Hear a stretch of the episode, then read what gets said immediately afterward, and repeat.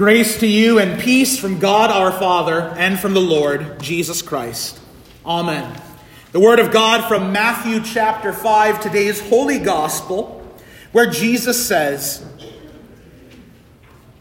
You have heard that it was said, You shall not commit adultery. But I say to you that everyone who looks at a woman with lustful intent has already committed adultery with her in his heart. This is God's word. Valentine's Day is just two days away, and for the occasion, our Lord Jesus sees fit to give us a lesson on adultery. It's not the only thing of which he speaks in today's gospel. He speaks of other things as well, which we will consider this morning. But the contrast of Jesus' words up against a day that the world uses probably to sell a lot of Hallmark cards and chocolates could not be more striking. Indeed, husbands, do tell your wives Happy Valentine's Day on Tuesday and get her flowers as well. That would be good. It is also today's Super Bowl Sunday, and perhaps you've already seen the commercials that are all over our television channels. There is a big ad campaign that has been launched on TV, and it's going to be airing two ads during the Super Bowl tonight by a campaign called he gets us. And they are commercials about Jesus. The phrase being, He gets us. I went onto the website for the He Gets Us ad campaign, and it says, Our agenda is to rediscover the love story of Jesus. Christians, non Christians, and everybody in between. All of us. There is indeed a move among many Christians and many churches to talk about the Jesus of love. That Jesus is a loving teacher, miracle worker, a loving Lord. But what that love means often gets lost in the shuffle.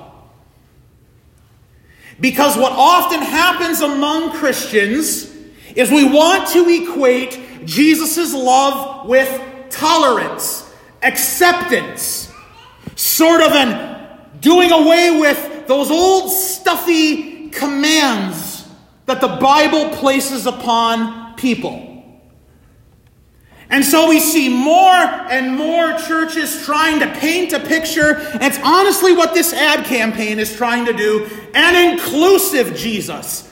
He's a Jesus not just for Christians, but for non Christians too, whatever that means.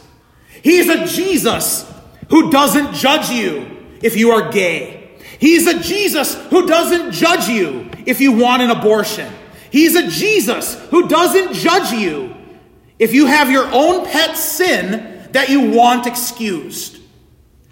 Because what Jesus does with the law of God today, we have to be absolutely clear about. Jesus is not about loosening the grip of God's law. Jesus, in his own words, tells us in Matthew chapter 5, in last week's gospel, when he says, Do not think I have come to abolish the law or the prophets. I have not come to abolish them, but to fulfill them. For truly I say to you, until heaven and earth pass away, not an iota, not a dot will pass from the law until all is accomplished. Jesus doesn't loosen the law on us, Jesus tightens it like a noose around our necks. You have heard that it was said to those of old, You shall not murder, and whoever murders will be liable to judgment. But I say to you that everyone who is angry with his brother will be liable to judgment. Whoever insults his brother will be liable to the council. And whoever says, You fool, will be liable to the hell of fire. You have heard that it was said, You shall not commit adultery. But I say to you, that everyone who looks at a woman with lustful intent has already committed adultery with her in his heart. Jesus doesn't find ways to excuse you from hatred. Jesus doesn't find ways to excuse you from sexual sin. Jesus convicts every one of you and me as well of those very sins. In other words, what we have here this morning is a giant assembly of murderers and adulterers, thieves and idolaters, blasphemers and rebels. Every one of us.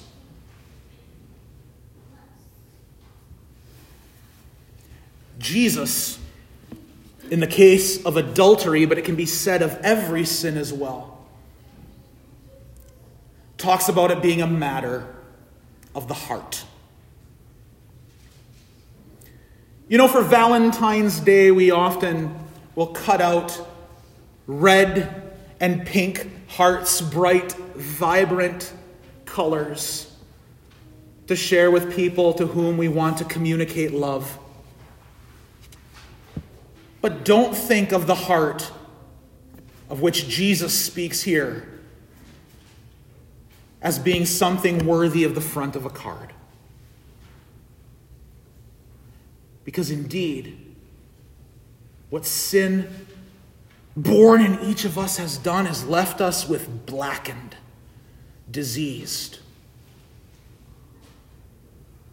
wretched hearts.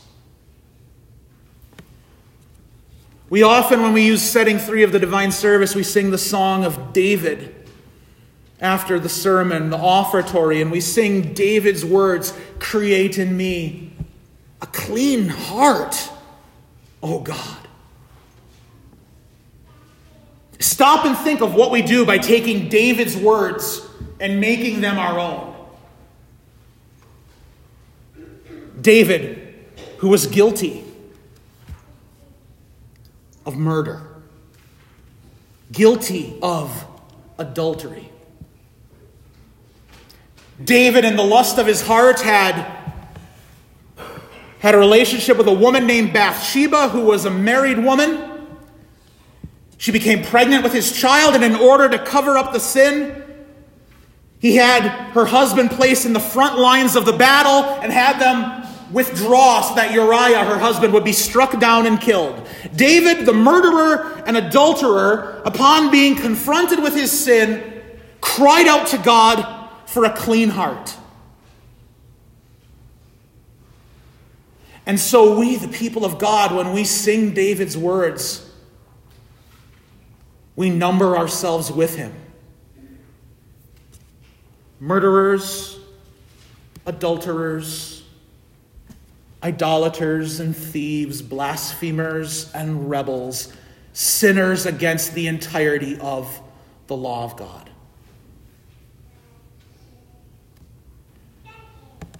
It is indeed riskier in this day and age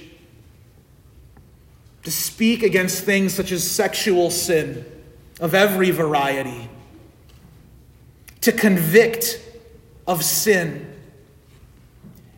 And yet, that's exactly what Jesus does with the law of God. He does not come to abolish the law, he says.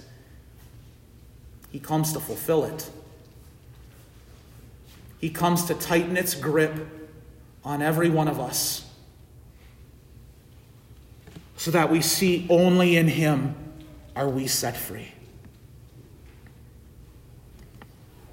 The church of God can never be a place where we do not call out sin for what it is. For if there is no sin, there is no need for a Savior. And it is incumbent upon all of us, especially as we now embark in just 10 short days on the season of Lent, a season of repentance, to remind ourselves that that is what Jesus' entire ministry was about. His entire preaching ministry is summed up by himself back in Matthew chapter 4. We heard these words a few weeks ago. From that time, Jesus began to preach, saying, Repent, for the kingdom of heaven is at hand. Repent, turn away from sin. Do not be people who just excuse sin as no big deal, as somehow saying, well, Jesus came to just accept us anyway, or Jesus came to just accept people where they're at. No, Jesus came to preach repentance in his own words. So, brothers and sisters, turn from sin because it dwells in the heart of everyone who calls themselves human. We are indeed numbered with David murderers and adulterers and guilty of every one of the Ten Commandments and every word of law that God has set before us. And this is where the message of the church must become clear. That when we call sin for what it is, it is so that we all might be numbered among the sinners. When Jesus says later in the Sermon on the Mount, Judge not lest ye be judged, he's not saying don't call sin sin.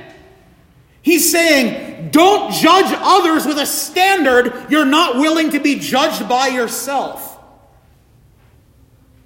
If you're going to call out sexual sin, realize you've got sexual sin. If you're going to call out hatred towards your fellow man. Realize you've got hatred yourself. Realize that as much as others need to repent, you also need to repent. And you, like David, and like all, have a Lord Jesus Christ who delights in cleansing the heart and renewing the Spirit.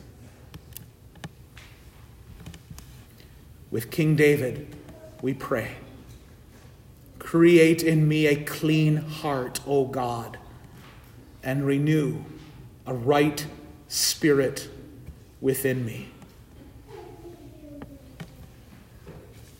Christ Jesus came to be that very cleansing agent that gives us a pure heart and a right spirit. Only by the blood of Jesus can the heart be made clean and the spirit made new. And precisely through his cross, that is exactly what Jesus has done for each of you. Turn from sin, brothers and sisters. Lay them all at the foot of the cross of Jesus Christ and receive a clean heart, a pure spirit. Become a new person in the one who claimed you in the waters of baptism.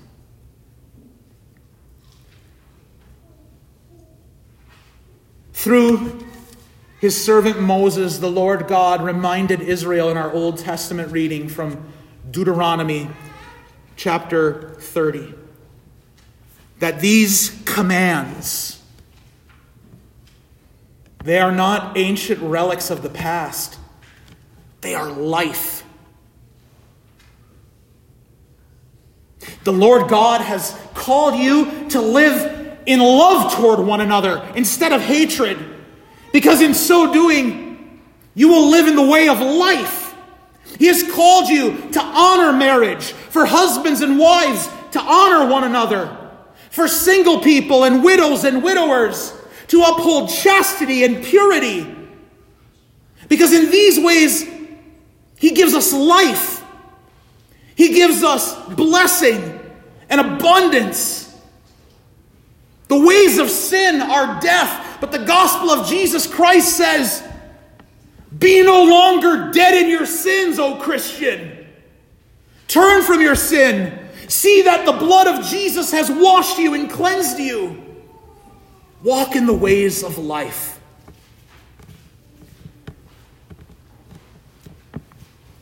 It is a walk that we, the new Israel, that we best walk together. And that is the great invitation we as the church have to give to our world. Many will reject it, many will not want to hear it.